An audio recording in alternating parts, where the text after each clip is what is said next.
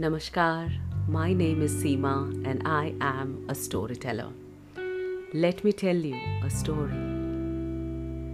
The pickle jar, as far back as I can remember, sat beside the dresser in my parents' bedroom.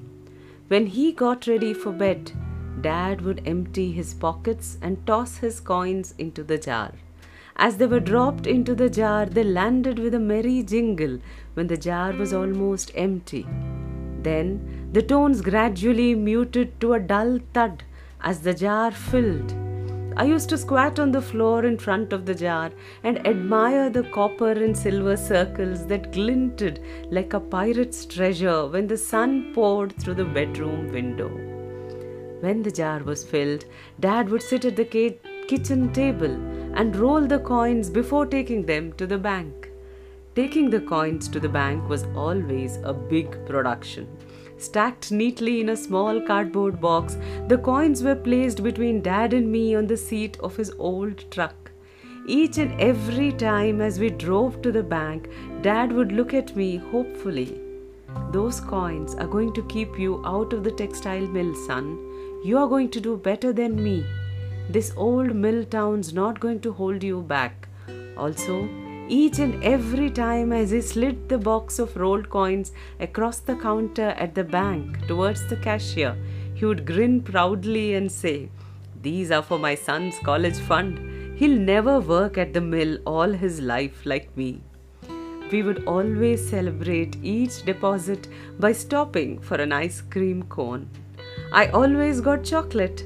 Dad always got vanilla. When the clerk at the ice cream parlor handed Dad his change, he would show me the few coins nestled in his palm. When we get home, we'll start filling the jar again. He always let me drop the first coins into the empty jar. As they rattled around with a brief, happy jingle, we grinned at each other. You'll get to college on pennies, nickels, dimes, and quarters, he said. But you'll get there. I'll see to that. The years passed, and I finished college and took a job in another town. Once, while visiting my parents, I used the phone in their bedroom and noticed that the pickle jar was gone. It had served its purpose and had been removed. A lump rose in my throat as I stared at the spot beside the dresser where the jar had always stood.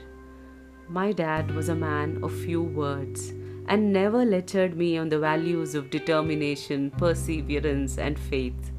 The pickle jar had taught me all these virtues far more eloquently than the most flowery of words could have done. When I married, I told my wife Susan about the significant part the lowly pickle jar had played in my life as a boy. In my mind, it defined more than anything else how much my dad had loved me. No matter how rough things got at home, dad continued to doggedly drop his coins into the jar. Even the summer when dad got laid off from the mill and mama had to serve dried beans several times a week, not a single dime was taken from the jar. To the contrary, as dad looked across the table at me, pouring catsup over beans to make them more palatable, he became more determined than ever to make a way out for me. When you finish college, son, he told me, his eyes glistening, you'll never have to eat beans again, unless you want to, of course. The first Christmas after our daughter Jessica was born, we spent the holiday with my parents. After dinner, mom and dad sat next to each other on the sofa, taking turns cuddling their first grandchild. Jessica began to whimper softly, and Susan took her from Dad's arms. She probably needs to be changed, she said, carrying the baby into my parents' bedroom to diaper her. When Susan came back into the living room, there was a strange mist in her eyes. She handed Jessica back to Dad before taking my hand and leading me to the room. Look, she said softly, her eyes directing me to a spot on the floor beside the dresser. To my amazement, there, as if it had never been removed, stood the old pickle jar, the bottom already covered with coins. I walked over to the pickle jar, dug down into my own pocket, and pulled out a fistful of coins. With a gamut of emotions choking me, I dropped the coins into the jar. Then I looked up and saw that Dad carrying Jessica had slipped quietly into the room.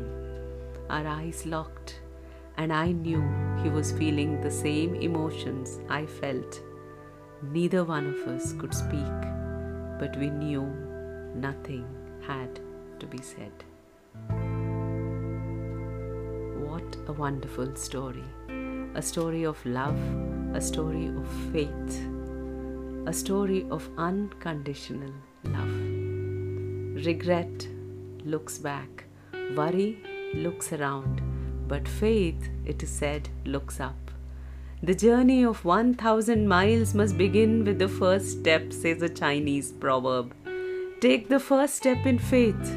You don't have to see the whole staircase, just take the first step. Rejoice in small things, the coins, the jingle of the coins, and they will continue to grow. For big things happen when you do the little things right. Maya Angelou said, In all the world there is no heart for me like yours. In all the world there is no love for you like mine. Love is so unconditional that it liberates Love is the reason why we do what we do, and so I think it is the greatest gift we have. In an age when it is natural to think of unconditional love as a myth, our parents are the only reason we probably know it's a real thing. So here's to love, to unconditional love, to parents, to faith, and to a new beginning. Here's wishing many more wonderful things in the coming year. Happy New Year. Stay blessed. This is Seema signing off. Thank you for listening.